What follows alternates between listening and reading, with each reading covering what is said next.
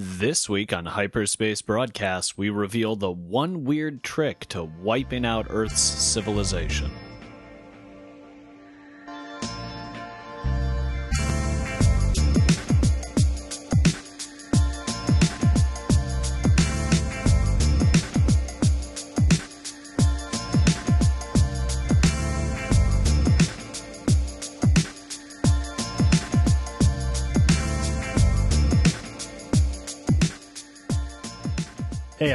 Welcome once again to Hyperspace Broadcast, a show where two real friends dig through Toonami's back catalog and try to determine what, if anything, is worth revisiting, except not for the last several weeks, uh, because we're talking about Turn A Gundam, which wasn't on Toonami. I'm Michael Doak. I'm Peter Eby. And I feel the need to point that out every time, even though the, everyone knows that it wasn't on Toonami, but whatever. I'm just Yeah, going to say well- it anyway. they know it's a sinking ship. yeah, I guess. Uh, yeah, I would say a ship coming into dock rather than a sinking ship. That's but true. That's true. We're coming to dock for refitting into a museum. our, our old warship turned into a podcast museum where you can look around at old episodes and be like, damn, Peter didn't prep his notes for this one. God damn it! I'm gonna have to adjust that audio. I just laughed way too loud directly into the microphone. uh, yeah. Uh, so anyway, it's good times here. Yeah, we're we're we're finishing our coverage of Turn A Gundam this week. Oh, yeah. uh, covering episodes forty through fifty, and let's just get right into it because I actually have a lot to say about this show. Uh, surprising nobody, I'm sure. So. Where we left off last time, the Willgem had launched into space and was headed towards the moon in order to negotiate with Agrippa Maintainer, who is the basically de facto leader of the moon race right now. Uh, he kind of, yeah, well, what's the word? He staged a coup. Uh, and Yeah, he basically now he's in control. Uh, yeah, the thing about space is when you leave space, it's really hard to come back. So Queen Diana leaves space, and then like her um, maintainer, if you will, Agrippa maintainer, is like, eh, I can actually just take over, huh? Right, right, basically.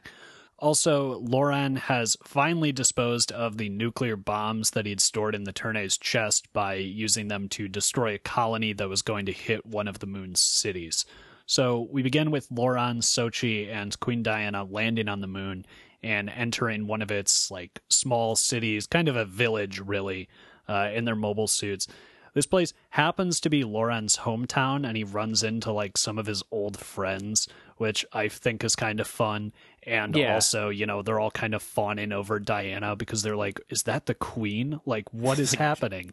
yeah. Um, Apparently, they've been kept under some kind of suppressed information. Like they don't even know there's a war going on. right. I don't, I'm not even sure if they know that the queen is gone. I don't remember if either they do or don't know I, that. I think that they're unaware that the queen is gone. I think that Yeah. Agrippa has been basically uh like pretending seriously censoring Yeah, all the right. info and all and that. and also they're under martial law.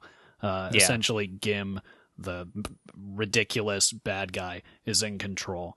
Uh so Loran and some of his friends make a plan to smuggle the mobile suits and Diana out of the city and to the moon's capital, which is called Genganem. Uh, that involves disguising them as whales because there are canals on the moon, and his hometown is basically built over a canal. It's essentially like a fishing village. And, And it's all underground too. Like Right, the moon right. surface looks normal, which I'd expected like kind of like cities on the surface of the moon, like it had been like I guess terraformed or something. Right. I, I really like how they designed it instead, where it's like, oh no, they go underground and they have like artificial lighting and stuff inside that like looks like a sky, you know? right, And right, and also the- kind of quaint fishing village and, th- and stuff on, the, on like the upper levels, and then the lower levels, and like the lowest level is the capital city. Right. Oh, yeah. really It's sort of layered cities in a Yeah. way, which is kind of cool. Uh, so basically, they end up fighting some dudes, but they manage to escape. When they arrive at the capital, they find that the Willgem has already landed. Uh, Lily Borgiano and Gwyn Reinford meet with Agrippa Maintainer, and Diana attends the meeting posing as Kihelheim to kind of try to suss out what Agrippa's plan or like intentions are Yeah. uh, this meeting generally doesn't go great. And while it's happening, the Willgem is attacked by the Mahiru team, which is basically like the the top squad of Gim's armada. And this is led uh, led by a guy named Swetson Sutero, who is an overweight man who is one of Gim's primary lieutenants. And I don't know, he's just kind of entertaining. Like, yeah, he's he's he's a, he's a piece of shit, he's a- really. he's a wacky piece of shit villain kind of character, yeah. Where it's like he's kind of a goofball, and then like he starts talking, and it's like, oh, he's he has some fucked up beliefs you could see, and then he starts like killing random people because he's Yeah, just right, kind of fucked up. And he and he's very dedicated like gim to this idea that he's a warrior at heart and Yeah. that his goal is to be a soldier and like that's the Yeah, purpose his of his existence basically His family's a warrior lineage, like Right, Gim's, and right. uh, you know, even though all they've done is simulations because they haven't had Simulations real war up there. right It's really exactly. interesting. I love that aspect of it too. Uh, so the Willgem under attack launches and flies towards the royal palace to basically use the palace as a shield against the Mahiru team. Uh, Harry Ord rescues the real Kihelheim from her imprisonment aboard Gim's flagship, which I think we mentioned last time. It's been a while. But, Yeah. Uh, basically, at one point, Harry took her to Gim, pretending that she was Diana, and then that kind of fell apart. So he's rescuing her now. And while they're on their way back to the capital, they find what appears to be an excavation site like the mountain cycle, but on the moon. And there are several mobile suits that have been recovered there. Uh, Gim orders Swetson to capture the Turne, and basically Swetson threatens to kill the delegation from Earth if Loran doesn't hand it over. Uh, yeah, and then, basically everyone on deck of the Willgem, like Lily and Gwen and all them.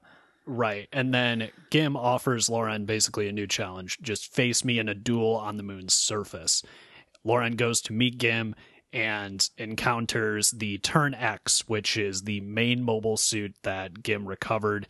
And it's a really out there design, even for Yeah. the designs of this show. The Turn X is weird. And I love it because it's super weird. It's fully modular in a way where like every piece can come apart and fly independently, which I thought is it's really cool. Like they Yeah, use it yeah. in com- the way it's used in combat and stuff. Something I've never seen before in uh in a Gundam show or any real mecha show. I think.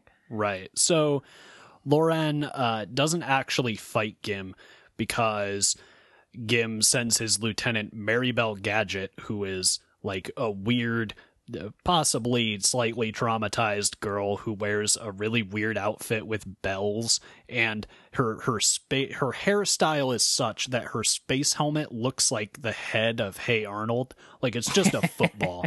Uh, Yeah, she has kind of a football thing going on. Right. So she and Loran fight while Gim stands back and basically gathers combat data. And while this is happening, Harry and Kihel rescue uh, Lily, Gwen, and Diana. And then Harry reveals Agrippa's motivations, which is that Agrippa was sending the moonrace people that he perceived to have reawakened this fighting instinct to Earth in order to keep the moonrace society harmonious. Basically, he's Yeah. just sending the aggressive people to go fight on someone else's turf so they don't have to deal with it and they can continue living in this fantasy of no conflict, which is Yeah, why the news which- has been suppressed. which is interesting. I, I I like that Agrippa does have like he has his own p- point of view, and in some sh- shade of sense, it, it, it, it shouldn't like shade of a way. It kind of makes sense. Like, oh yeah, they get this idea. If they came out, if they came out of the like traumatizing dark history of all of civilization being blown up, then you can kind of understand why they'd be like, well, fuck it. People who are warlike, or we're just gonna send them off to go do war on Earth, I guess, if they Yeah, want, right. and we're just gonna keep our society pure. Yeah, which which is Earth like can deal with that. yeah, and it's like it's creepy and it's kind of it's wrong, but it's like kind of makes sense in a way that's creepy and wrong. It, it's Yeah, kind of similar to the way in like every character's motivations in a show still make sense for that character, and I was happy to see it still Yeah, bear yeah. through with this guy Is still who comes extended. off as he comes off as wacky at first, kind of because he's very like um he- he's kind of very much like a wacky kind of minister character who's like uh, he's got a little bit of a goofy voice. Well, also he's dressed very weirdly because Mm-hmm. yeah. in general, as we're seeing now, uh, it looks like Harry Ord's ridiculous clothes were the height of Moonrace fashion because everyone Yeah. in the Moonrace dresses ridiculously uh, on the Yeah. moon. especially in like the in the like higher echelons of class. of Yeah, the right, moon race. right. Yeah, they're really wacky outfits. So basically, this leads into your zenith, but the final point is that uh, Gim's reactivation of the Turn X caused a blackout in the capital, which Oh, kind of leads into some of the stuff that happens in your favorite. So take it away. Oh yeah, yep. So my zenith is episode forty three, the shocking dark history, or just shocking dark history, whatever. Gim and Maribel kind of like taunt Loran, and classically in classic Gundam fashion, they have like the deep discussion while fighting. Yeah, right. in mobile suits, and they reveal kind of the uh, Gim kind of reveals the relationship between Turn X and the Turn A, and that the mobile suits are kind of brothers in a sense, like they're both similarly designed and kind of based off of each other in a way. And the AI systems that control each of the mobile suits or that help control each of the mobile suits kind of have an instinctual hatred of one another. Yeah, there's Um, there's some indication when the fight starts that like Gim is not actually controlling the Turn X. Like he's just Yeah, not right. bothering to actually pilot it himself. He's just letting its AI run things and its AI is pretty aggressive given that it destroys one of his minion suits. and you could tell you could tell when the displays and the mobile suits themselves too are like freaking out like oh god that's the turn x that's the turn x. Like, Right, right. like that there's some kind of at least like hidden data in there about how dangerous this mobile suit is. Mm-hmm. Meanwhile the militia capture the royal palace and diana is trying to access the winter palace which is a separate area that is like the major archives of all the old information of the dark history and also the place where a majority of the moon's population is actually kept in cryogenic stasis they they like you know unfreeze people a little bit at a time Uh, i wasn't exactly sure how probably to control population Yeah, yeah. It basically in shifts they have people unfrozen, I think is the Um, idea. Yeah, which is wild because you see like people meeting up and being like, "Oh my god, you're my you're my granddaughter, and now you're older than me," you know, like that kind of shit happening. Yeah. Um, and also to like control disease and stuff from large amounts of population. Uh, I think they mentioned, Yeah. but yeah, something so like that's that's all there. This very like important and well protected area. Me Midgard tries to stop her from accessing it. Uh, me Midgard, you might remember, is the guy with the elef- cutesy elephant shirt who Yeah. Wor- works on behalf of Agrippa maintainer and has tried to assassinate Diana in the past. Yeah, it is one of the Um, more evil bastards in this show, I'd say. Yeah, Like he, very he's pretty unscrupulous. sinister. Yeah. Diana and Kihel reveal to everyone that they had switched places and for how long they had switched places, which causes a lot of awkward revelations. Uh, for example, Lily realizing that, oh, she actually forced the queen of the moon race to work at the military hospital when she thought she was just like trying to make life hell for a rival noblewoman. Right. you know, so like trying to fuck over Kihel and make her life miserable. so it's just like, oh, well, fuck. And then the big plot twist is revealed when the dark history is fully uh, revealed, I guess. Most of the main characters end up gathering in the archives. And they watch this documentation of the dark history. They extract the data from the turn A as well that kind of supplements this, this dark history info.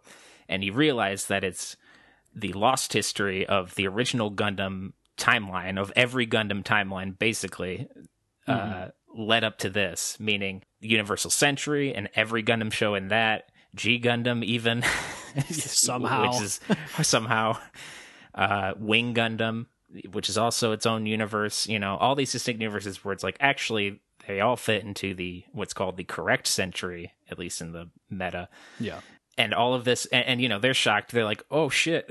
I love also some of the militia guys are like hey look the borjanon was so good it took place it was like in multiple conflicts in the past. Yeah, yeah. like there's referring to the zaku. there's there's a truly great number of scenes where characters look at this basically stock footage of Universal Yeah, Century Gundam and are like, that looks like the Borjarnon and the White Doll, but they look older. And then yeah, you have one of the Suicide Squad squad members like uh uh, shouting, Commander Gavan, the Borjarnon has existed throughout all of history. There's something amazing about that. But uh, they all kind of freak out at seeing like all of this destruction. Because, yeah, it's just like all it is is war. I mean, even though it's like we know it's stock footage, or it's not stock Right, footage, yeah. but footage from shows.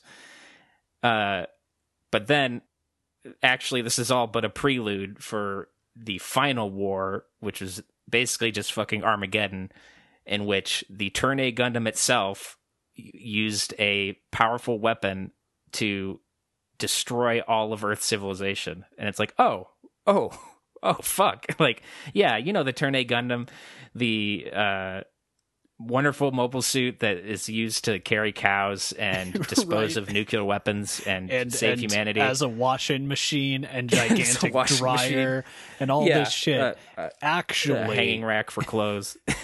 it's actually the thing that caused all of human civilization to be almost entirely wiped out uh, in the final war of the Dark History by using this like super weapon called the Moonlight Butterfly, which is basically like these giant butterfly wings of like energy made up of like little nano machines yeah. come out of the uh, come out of the back of the turn A, and the turn A just flies over the Earth, disp- dispersing these nanomachines that just break down everything and Right.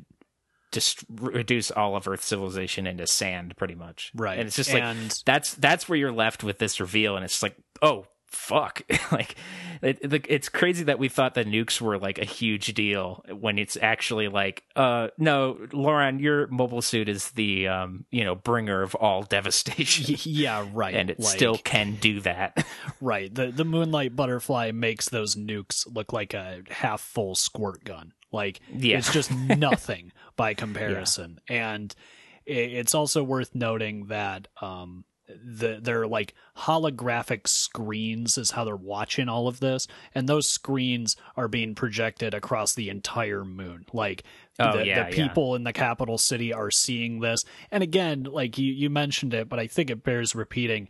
Everyone is terrified by this because not only is it like oh this is just footage from endless wars but it's like you know they show the colony drop and Yeah, that's right. just borderline incomprehensible to them. Like just the idea of a space colony is incomprehensible. Yeah right. So- even to the moon race like right because yeah. there aren't any anymore. So yeah it, it's like a big deal. And and loran and gim encounter these images too while they're fighting. Um and yeah at that at that point gim is like also the turn x has the moonlight butterfly like Yeah, the, the right. turn x is just as capable of this kind of devastation So understandably, you know, and so that's that's my zenith for one thing, and Right. it's just like such a cool reveal, and I, I really love how it's handled, and it's just like, and it's it, it, it's just like the kind of like interesting towing the line of like this is cool and this is horrifying at the same Right, time, right where it's like, oh god, like look at like the way it like just sweeps over the earth like an angel of death just like destroying everything is just fucking crazy. Right. And i so uh, I I think there's also a bit in there where Agrippa uh, points out that the moon race has some kind of residual memory of this event, and yeah I I think that that might be given the exact imagery they're using because when when the tornado destroys everything, there's like massive massive storm clouds and lightning, and I I think that might actually be a post hoc justification for why the moon race is afraid of lightning is because they remember this event, which is kind That of makes sense. interesting. Yeah, right. Because it's all just like giant black tornadoes of Right. lightning and death, like just covering Right, the entire yeah. planet. it's it's a great reveal and the scene leading up to it is so intense and like the the music mixing is just fantastic like it, Yeah. it's really impactful honestly it's great like it's a it's a great reveal that is mostly known by people now which is kind of a shame because it's I don't know. It, to me, it's almost a reveal on par with Luke, I am your father, like in the sense of I wish that I could have seen it without knowing beforehand the Yeah. twist. Yeah. But anyway, as a result of all of this, uh, the the moon race just start rioting because this is utterly terrifying. Basically, a number of things happen. Uh, Meme attempts to destroy the archives after killing Agrippa maintainer, uh, but Loran shows up in the Turn A Gundam after disengaging with uh, Gim and Maribel and basically stops the beam from uh, Meme's ship, the Gendarm, with the Moonlight Butterfly. Yeah. Meme, seeing the Moonlight Butterfly, freaks out and realizes all the horror that he's caused Yeah. and then He's like, "Oh, God." to I'm causing it to start again. Like that's the Moonlight Butterfly. I Yeah, I right, basically just caused it to come out. Right. I just restarted the dark history essentially. And uh, and then Harry Ord just brutally executes him. Yeah, yeah. like He like And it- you see him running out of the and he like runs out to a balcony on the Gendarm and uh Harry Ord's there in his sumo and just swats him like out Right. of existence. Yeah, no, it's it's pretty brutal. Also, for the record, just throughout this, there are a number of times that Harry engages entire teams of mobile suits by himself and Yeah. just curb stomps them. yeah, like Harry's insane. He's really Harry, good. Harry is super cool, basically. Uh, and you know, you should have known from the first appearance of him because he's wearing Yeah. such classy clothes. yeah, Like, yeah. Come on. And also also the Mahiru squad sucks ass. Well, I mean, they're dangerous, is the thing. yeah, They're- they're, they are dangerous against unarmed civilians, but well, and even and even the in the uh, militia. Yeah. And even even the the other like competent mobile suit pilots have trouble dealing with them. I think the idea is that they're enthusiastic if And- not skilled. yeah, later on they're seen on Earth and they're good at uh pretty good at fucking up the uh Yeah, the Diana counter forces. yeah, yeah, those guys. They just wreck them basically. Uh then we have this thing where Diana makes a speech to the citizens of Gangnam to calm them down. Gangnam the, being the capital, by the way. Uh, and the riot basically ends. And she also stops the cryogenic freezing program and basically just unfreezes a bunch of people, which is where we get the aforementioned scene of like people reuniting with their Yeah. granddaughters who are now older than them because one's been in stasis. And uh, Tedith Hala's mother comes out of stasis. Oh, God, and I is like, "Where's my that." daughter?" And they're like, "Man, that name sounds familiar." yeah, like, they just don't even remember. That's all you get of that. yeah, because Yeah. like So everything else of that is very depressing. yeah, poor Tedith. She just dies, and that's the only acknowledgement she gets afterward. Ma'am, your daughter was tragically judo thrown into a bullet. yeah. In fairness, your daughter is dead, but she died in a really died a weird way. really cool so way. I don't know. yeah, anyway um so at this point uh gwyn and gim form an alliance uh gim goes to confront the queen but can't tell if it's diana or kihel so Oh. he just kind of leaves Oh yeah, and real quick, Gwyn secretly had uh had Sid, the scientist guy, copy all the dark history data for him. oh yeah right and like stole all that before this betrayal. Right. So so Gwyn and Gim leave in the Willgem, only recalling Loran and the turn A, and basically Gwyn's like, you know, join me. We're going to start a new history. And Loran is obviously opposed to this, so he escapes with the turn A. Uh, he fights the turn X and basically gets his ass kicked because this is where Gim reveals that the turn X can split apart into a Yeah. bunch of different sections that are all like psychically controlled, basically. Uh, and Loran escapes in the Turn A's core fighter, which it apparently has. Yeah, Uh, apparently, it, so, yeah, you know. cockpit can launch. Right. So he gets out of there, but the Turne is now in the hands of the villains, one of whom is Lord Gwyn, uh, which is fun. Right. So uh, Gwyn and Gim head back to Earth. Loran tells everybody about Gwyn's betrayal, and basically the remaining soldiers from Earth form an alliance with the people from the moon race to repair and repaint a cruiser so that they can go back to Earth and stop Gwyn and Gim. Uh, while this is happening, Loran signs the jumpsuits of twin mechanics, and so she's very jealous about this, which is funny. Love you included this extremely minor scene, but yeah. I don't know. I think it's a fun scene. Yeah, Like, yeah. it's funny that Loran like, is considered Laura?" kind of a celebrity now, Yeah, right. and he doesn't really know how to handle it. Um, Yeah. There's uh, the, the ship is attacked by a bunch of dorks who get totally curb stomped by Loran and Harry. Basically, they're barely even worth mentioning, honestly, except that they pilot mobile suits that are based off a double Zeta mobile suit design. So there's that. Uh, Yeah. the ZA, or however oh, yeah, you're supposed to that. pronounce Z S S A. Yeah, yeah. Uh, Sure. and, and so the repaired ship, which they christen the Whales, launches and heads towards Earth, while Gim's forces are basically just destroying Phil's forces. Um, Lily plans on brokering an alliance between all of the different, I guess, nations of Ameria to have a united Ameria and Diana's forces. Uh, Maribel tests out the Moonlight Butterfly and just totally destroys a town easily, uh, which Yeah. is pretty crazy. But also, Corin Nander, who again is now just kind of a wandering monk, recognizes the smell of the atmospheric ionization caused by the Moonlight Butterfly. Yeah, suggesting he Suggesting was that- alive for that happening. Right. That and he was around. survived it. Yeah. which is fucking crazy, uh, and basically decides to go back and join the heroes to try to stop this from happening again. Uh, also, Keith's bakery is destroyed during the fighting because poor Keith. He's just been baking bread this entire show, and Yeah. now his bakery is destroyed. That's what you get for not taking a side. Centrist Keith. Kidding.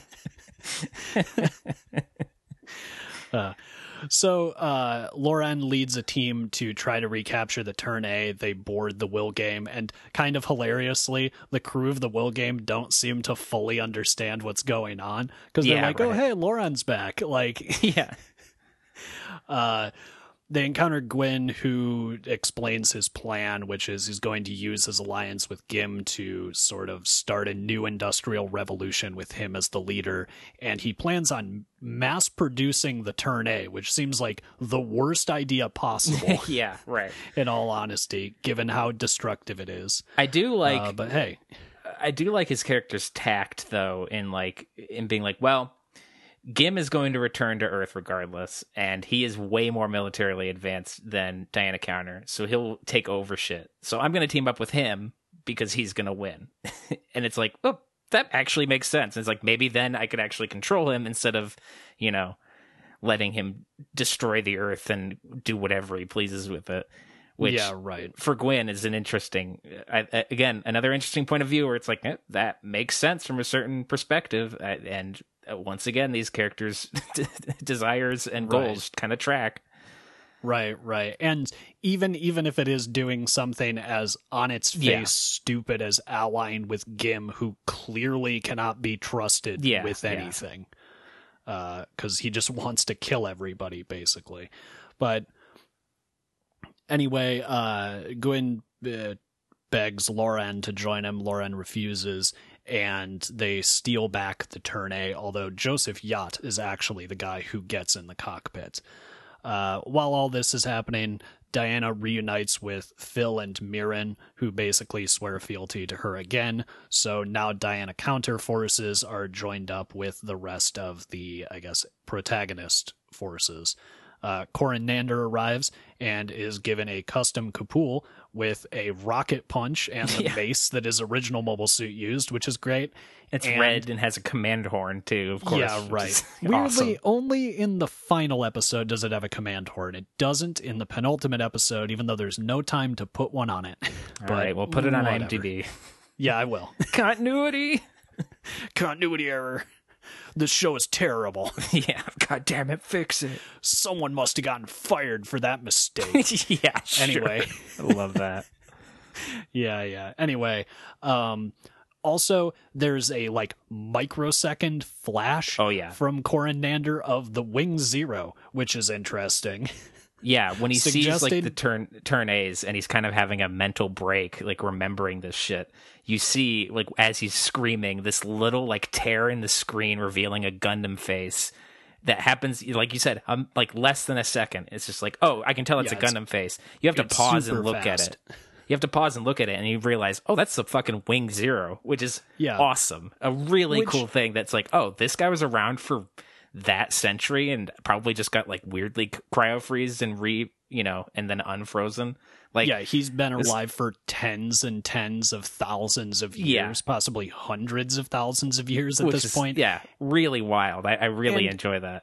and also is enough of a badass that he survived Yeah. not only the turn A terminating Earth's civilization, to borrow Right. Agrippa's phrase, but also survived an encounter with the fucking Wing Zero at some yeah, point. and and knowing enemy mobile suits in Mobile Suit Gundam, the likelihood of one of those surviving an encounter with the Wing Zero is extremely low. yeah, you, you mean Gundam Wing, of course, but Is that what I Yeah, said? What yeah. did I say? you said Mobile Suit Gundam. It doesn't matter. Oh, yeah. Um, Either either way, I mean, like, but, But against yeah, the Wing like- Zero, fucking hell, like that thing has a uh, body count in terms of mobile suits.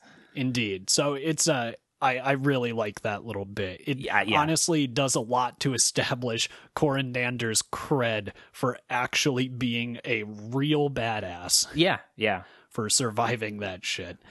Uh so Joseph refuses to hand the Turn A over to Loran because he doesn't really like the moon race and he doesn't feel like the moon race should be fighting the Earth's battles for it. yeah. Uh, he tries to attack the Turn X, but Gim basically just crushes him. Uh, and also kills Swetson Sutero when Swetson tries to intervene because he's like, this isn't your fight, and just murders his subordinate because he's an asshole. Um, also, a stray shot from the battle hits the Willgem, so it's disabled, and Harry Ord and Ensign Poe team up to distract Gim so that Loran can switch the core fighter with the cockpit that Joseph was using.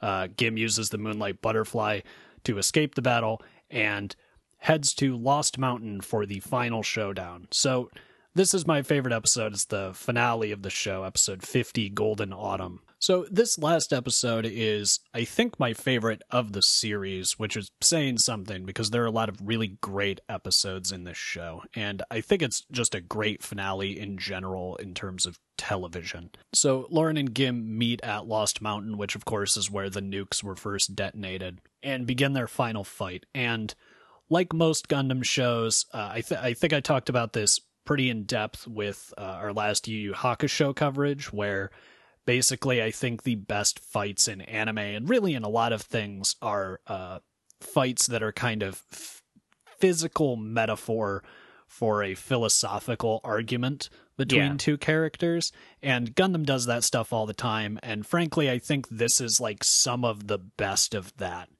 uh in the franchise. So Gim is basically arguing that the dark history will repeat itself because humans naturally war against each other. I mean, this is the idea of the fighting instinct that Agrippa brought up, and Gim seems to believe it too. Uh, and that basically these fighting instincts are reawakening, which he provides evidence in the form of Diana's return to Earth and the Terran rejection of that plan. Yeah. And since war is in man's nature, he thinks that it can't be stopped and is the only way for humanity to move forward as like a civilization is to war against each other. So he intends to use the Turn X to basically destroy everything so he can reset and lead humanity into this new future. yeah. Of course, Loran uh, rejects this idea because he's generally more peacefully minded and basically argues that humans don't fight for themselves, but rather they fight to protect other people who need to be protected, not because they enjoy it or because it's in man's nature to fight. Right. Um, while this is all happening, Corin tricks Miyashe and Sochie into connecting their Kapools to his, which he then steals to use as basically rocket boosters. So Yeah. we get the uh, the greatest image ever, which is a Kapool standing on two other Kapools, just like flying off in a ridiculous like cheerleader pyramid yeah. of goofy looking mobile suits. Uh, the Willgem is losing altitude, and Colonel Michael mutinies when he realizes that Gwyn is already planning what to do after the war ends. So th- they can't follow his orders anymore Yeah. because if they continue to, they will never stop fighting, essentially. Uh, the turn units are fighting. They enter into a deadlock that activates both of their moonlight butterflies. Uh, Gim begs Maribel to intervene, which is funny given that earlier he killed one of his subordinates for intervening. Yeah. Uh, and then Corin flies in, uh, destroys Maribel's mobile suit, and manages to stop the deadlock, but he is killed in the process. Yeah, by by rocket punching the Turn X in the crotch. Yes. and man, can I just say, it's great that it has a rocket punch. That's Yeah. just such a goofy thing to That's throw really- into a show at this late hour, yeah, right. but I really love it. I, I love how it Um, was it was introduced earlier too in like a previous battle and it was just great. Like yeah. Yeah, yeah. in, the, in the penultimate episode, I believe, is uh, he uses it. Uh, so the Willgem crash lands. The militia evacuates. Uh, Gwen and Lily meet, and basically she kind of shit talks him over his relationship with Loran, saying like, call him his actual name, maybe. Yeah. right. Uh, Maribel's mobile suit crashes nearby, and Gwyn and Maribel kind of had some kind of relationship because she was on the Willgem as sort of Gim's, you know, eyes and ears, basically. yeah. Uh, so they flee on this airship, and Lily basically just continues to needle Gwyn by saying, like, see you, I'll be taking over what you wanted to do while you're gone Yeah, right. uh, which is pretty great. Um, Gim and Loran continue fighting. Eventually, they destroy each other's mobile suits, uh, pretty much in the same way as the end of Mobile Suit Gundam. And then Gim throws Loran a sword. They have a brief sword fight as the turn units sort of encase each other in this cocoon of some kind. Yeah, this like butterfly moonlight butterfly kind of energy is reaching out and cocooning them and they they both flee their mobile suits. Yeah, right. So so they're sword fighting, and then uh, it reaches out for Gim, uh, presumably for the sword, being technology of a kind. And uh, Loran drops his sword and runs as Gim is kind of absorbed into this cocoon. And so Loran runs away and runs into the waiting hand of a flat piloted by Sochie, of all people. Yeah, and so they he narrowly escapes as like you know the Turn A's both the Turn A and the Turn X both kind of like consume each other and sort of become this big cocoon and seal kind of just seal themselves off um seemingly acting based on ai as well i'm not sure um, yeah, I mean, who knows what that? Right. I, I think the intention is that this is how the mobile suits that were recovered from the mountain cycle and the other dig sites were preserved is through this means.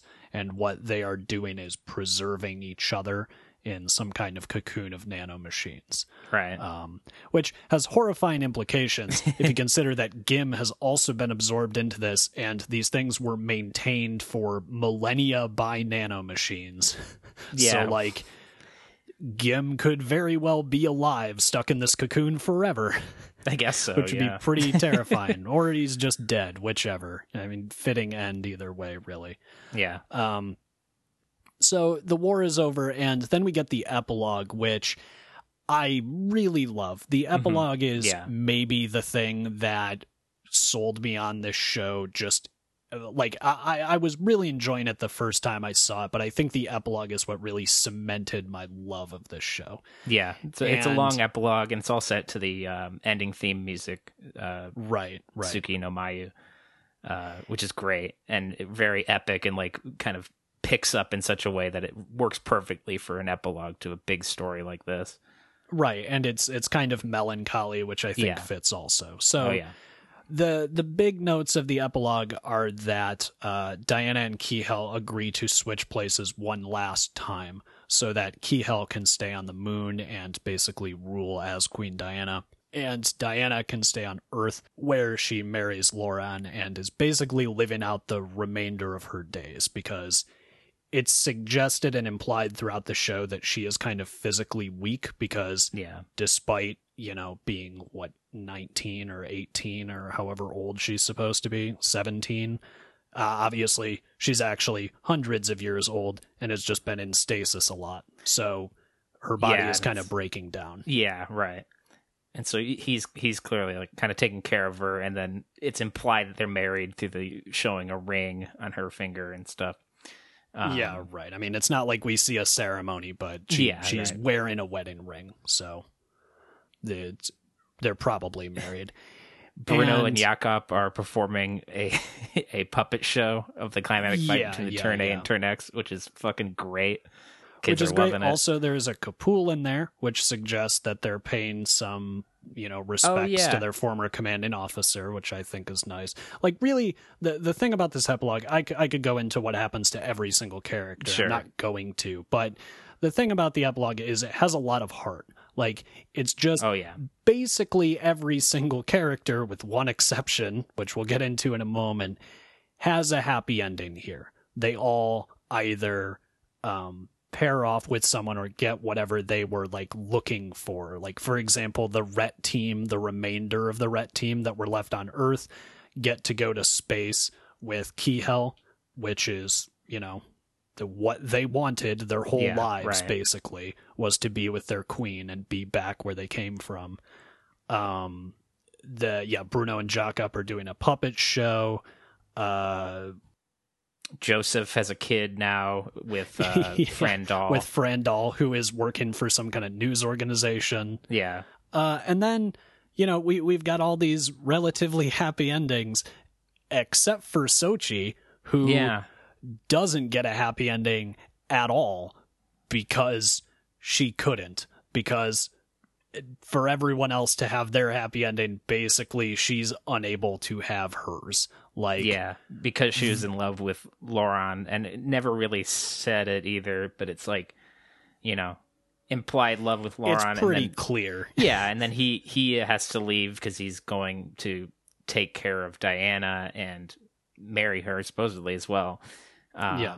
I don't know why you keep like I don't because, know like, I is- was- I didn't she's think- wearing a wedding ring. I didn't think they got married. I thought he was just taking care of her, and th their relationship. He still calls her his queen, so I thought their relationship was still a little like, you know, like that more so than like husband and wife. well, But they, yeah, but it does show it she has a wedding ring, yes, in the in the way that stories use symbols to imply things. That is a pretty big implication. yeah.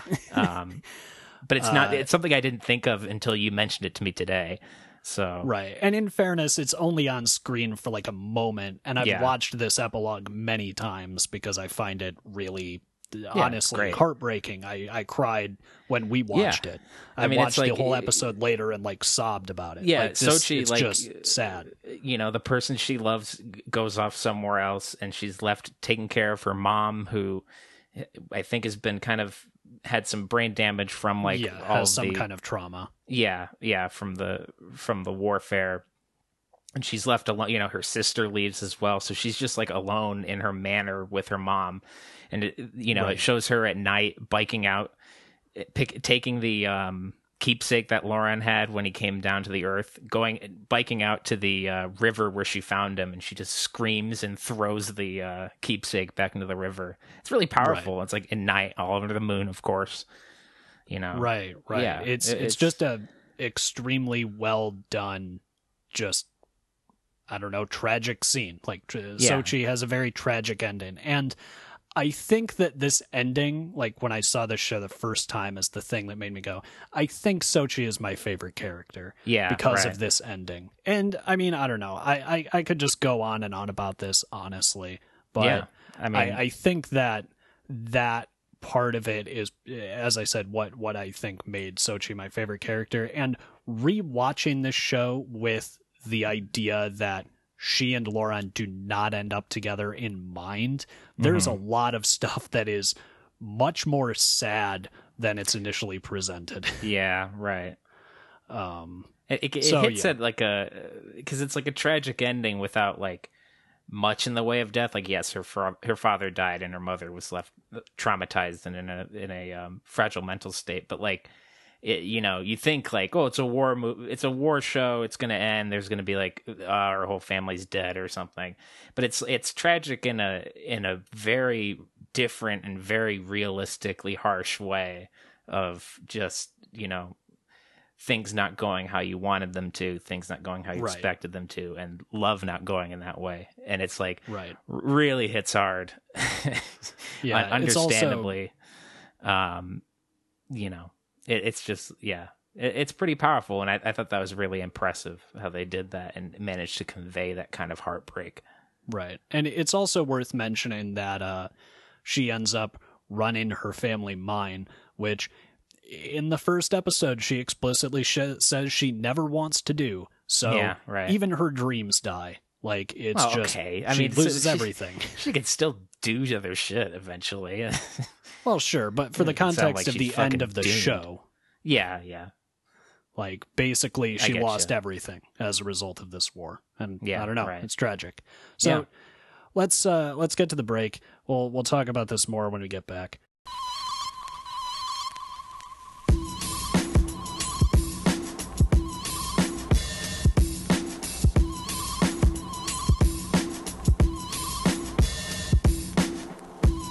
Gundam will return in a moment.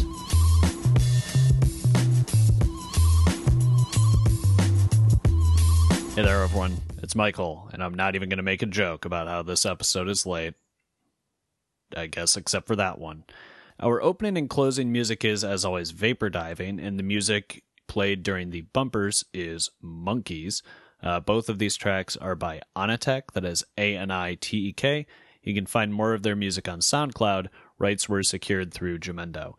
Our final episode will release on the 21st of April. If you want to get in touch with us for whatever reason, you can DM us on facebook.com slash hbpod, uh, Twitter at hbpod, or you can email us at hyperspacebroadcastpod at gmail.com.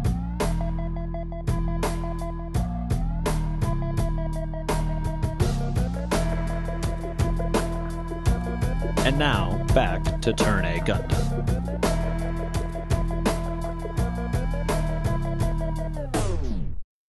All right, we are back.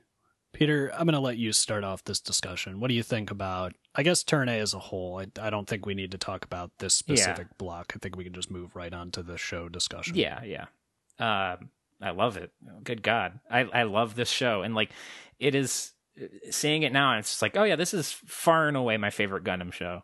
Um, G Gundam still holds a special place in my heart, and it's a special kind of very stupid fun. Whereas this is more like this is a show that it definitely takes in all the other Gundam shows too, and it being like Tomino's kind of at the time ultimate Gundam show.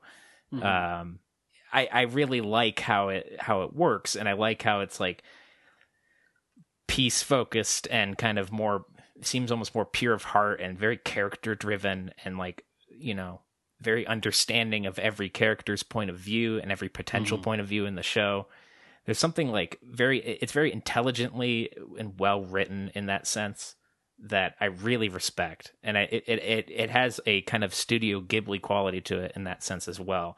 Whereas like there are no like arch villain sick fucks in like Studio Ghibli stuff. Usually, like it's like at worst, it's going to be someone driven to do bad things by the need for profit or some kind of gains, and um, and you know they they they're given like some level of understanding as to why they believe certain things or act certain ways.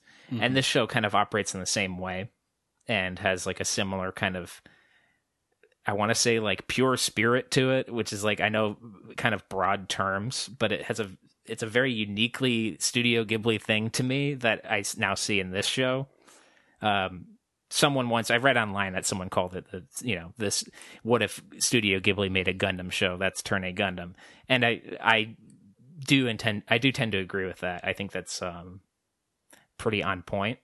And there's something about it that uh, that has a similar quality to it that I really like. Um like I said with the character motivations being like making sense for every character throughout is just like testament to the quality of this show's writing.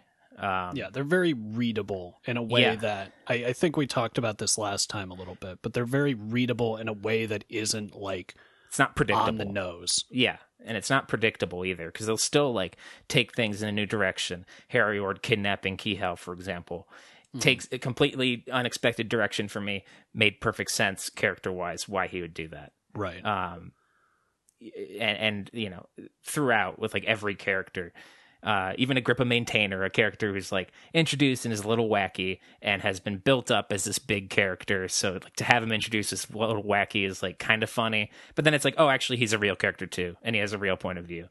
Um, it, it's it's a really impressive show to me, and like I really love the music, and I just the world is like perfect. I love the the Victorian stuff works so well, and I love the whole like archaeological aspect of digging up these old things and not understanding them and then mm-hmm. using them mm-hmm. in a mm-hmm. warfare, which is that part's not really archaeological, but you know, are you sure?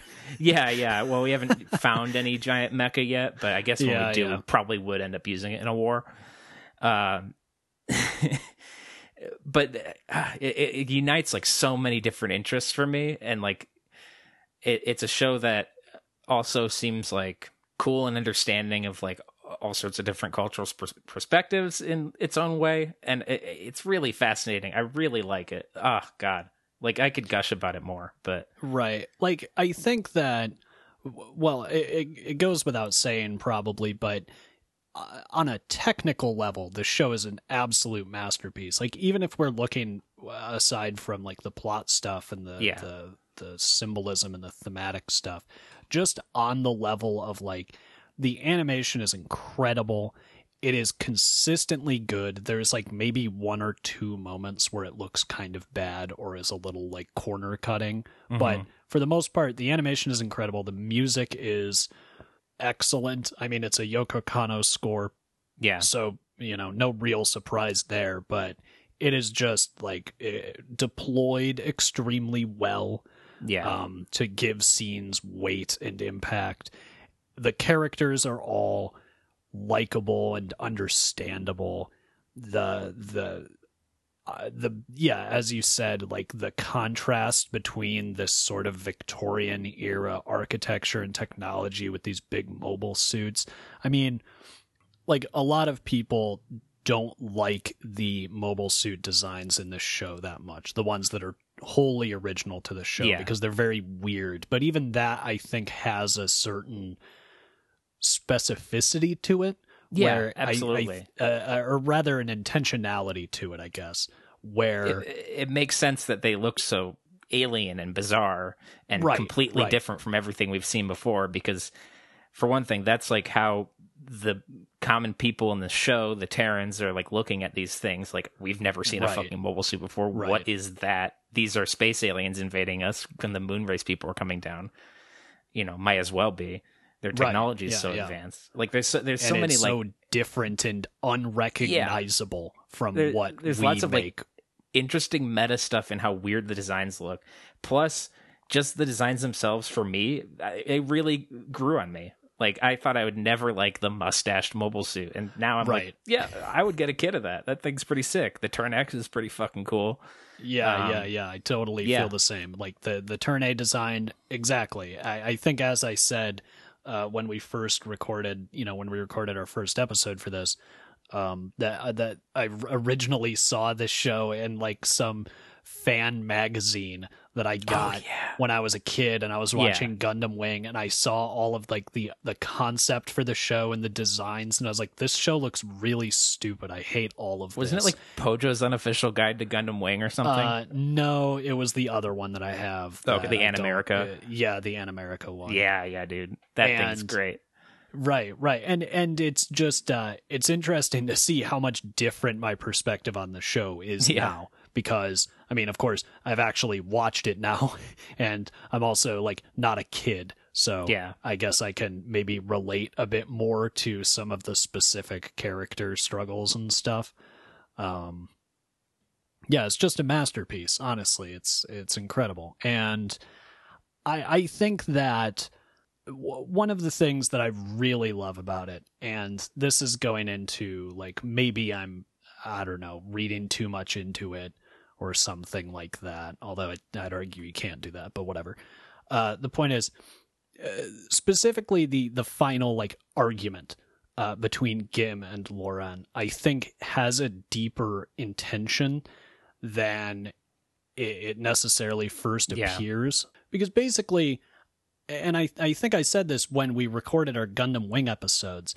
To me, one of the basic tenets of Gundam, one of the cores of the franchise, is this idea that no matter how advanced humanity gets, we will always find a reason to kill each other and a reason to hate each other. Like that's just uh, that's that's part of the human condition. That's Mhm. something that we're never going to be able to escape. I think that is the core of Gundam. That basic idea. There will always be conflict between man because we'll find a reason for it. And I think the final argument between Gim and Loran is almost in a way Tomino arguing with a past version of himself Yeah. of this yeah. like no we're stuck in this cycle and we need to stop denying it and that's what's killing us is denying that we're warriors and that we fight each other and that that is what's human that is what it is to be human. And Loran basically saying not necessarily. Like a- and really just the whole i guess perspective of the show that i talked about a little last time this idea that um, even in the midst of war, there are still things like worth living for. Yeah. Yeah. Um, I, I I think that final argument speaks to that, and it's basically like maybe we are stuck in this cycle. Maybe uh, we are doomed to some extent to repeat history, but that doesn't make life not worth living. And Yeah. I mean, speaking as someone who frankly has been suffering depression pretty fucking hard lately, hmm I I find that to be a really um meaningful message. Yeah. Especially coming from someone who was himself incredibly depressed for a really long time Yeah. Tomino. and who seems to have I don't know found his way out of it. And like I don't know how I feel about Tomino as a person, but as an artist, I think that that's a really meaningful message and I personally find a lot of meaning in it. Yeah. So Yeah. I agree with I, that. I, I just think that's incredible. Like that's a, a great thing to have a person come back to a franchise and basically question Yeah. a franchise that he started yeah. and yeah. question its core element. And it's not I think is beautiful.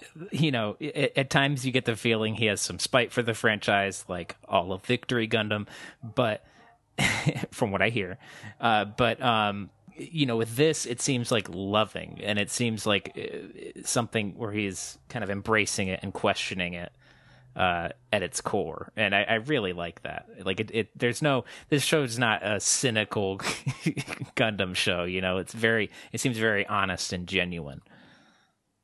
Yeah, right. And very like humanist, Yeah, perhaps. yes, absolutely. Um, and that's great. Like that's uh, that's why it's my favorite of the franchise Yeah. for sure. I mean, it's just I, I'm really glad we watched it, and I'm glad we watched it when we did, because I think Right. it's helped me Yeah. go through some rough shit myself. You know? Yeah, yeah. Like I, I don't know. I, I just, I, I really love this show. So, I mean, this is not going to surprise anyone, but as a recommendation, like go watch this, find it, buy Yeah. the Blu-ray. Fucking, I, I'm not going to encourage you to pirate it, but I don't know Gundam Info. If you're listening, which you're obviously not, because why? Why would you be? Maybe put this on instead of like seven SD Gundam World shows that I have literally the lowest amount of interest that a person Yeah. could possibly have in a show for. Yeah, Like, right. More people need to see this show, Gundam fans in particular. Yeah, for sure. Like, uh, and like you so, guys yeah, have the watch it. subtitle, fucking, and it's a high quality show, and you know it's. Yeah, there's lots of reasons. It ages extremely well. Um, right in yeah, many yeah. ways. I mean, um yeah you know fucking this show deserves to be out there more right. Yeah. I, I mean, again, I, I just think it's a masterpiece. Like, really, it is. yeah Um, absolutely i absolutely agree it's it's funny to me in in some sense that at one point I was like, I'm not sure if Turn A is my favorite or Zeta Gundam is my favorite, and now I'm like. No, there's no question between those two. Zeta is one of the most cynical shows I think I've ever seen. like Right. the ending of Zeta Gundam, everybody dies. Everybody. the main character it, like is comatose at the end of that fucking show. Like it's such a dark ending in a way that just feels like a slap in the face and i don't know the just the way that this show ends and can draw so much emotion from like watching characters find their place in the world yeah. is i don't know better Yeah. That's a lot better. just straight up better yeah so go watch it um anyway we're we're almost done with the show like this is almost it uh but we are going to do one last episode because i'm not ending on Yeah. 139 we got to get to at least 140 uh and i'm not totally sure what we're going to do for the last episode i think we're just going to discuss Be some, of kind the of shows that- retrospective. yeah, right. Some of the shows that stood out to us. We kind of did something similar to this when we ended the Tom 1 era. yeah. Yeah. Uh, but I think we're just going to talk about the podcast as a whole. So, Toonami revisited, revisited, except it's hyperspace broadcast. yeah, except we changed the title initially, which was probably a mistake. I do in regret retrospect. that. Oh, well. it was a pretty funny Copyright. conversation, at least. anyway, Right. Yeah. All right. So, yeah, ne- uh, not next week, but two weeks from now, uh, we'll be wrapping up our final episode. Until then, I'm Michael Doak. and I'm Peter Eby. And uh, stay safe, everyone. Yeah, stay safe, have fun. Be sure to wear a fucking mask. Anyway, see y'all. Uh, thank you so much for listening. I hope you're staying safe and wearing a mask in public, as Peter like just said. Uh, if you have the means, please remember to provide for others in your community who might be struggling right now by donating to your local food bank or towards social causes like Black Lives Matter or uh, Stop Asian Hate. We'll see you in two weeks for the final episode. Thanks again for listening, and see you later.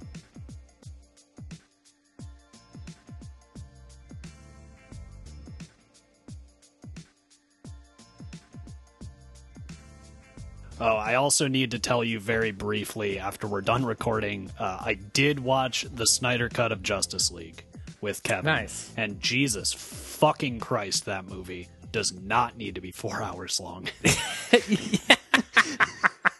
Uh, it's my favorite thing in the world. That's fucking We four hours. we long. literally started watching it at 10 p.m. Oh no. oh no. Yeah. And, and you didn't stop. There's no breaks. Uh, we paused briefly about midway through because Kevin was like, "How much more of this is there? Like, I just need to know." And it was like right exactly at the two-hour mark when we paused. Just like, Yeah. oh my You paused to god! snort heroin to Yup. get through it. yeah, yeah, just like uh, Uma Thurman Like a trucker. in Pulp Fiction, and then we had to be driven to a dude's house to get a an adrenaline shot yeah. plugged into our chest. Uh, what a great movie and scene in general. Anyway, let's begin. In three, two, one.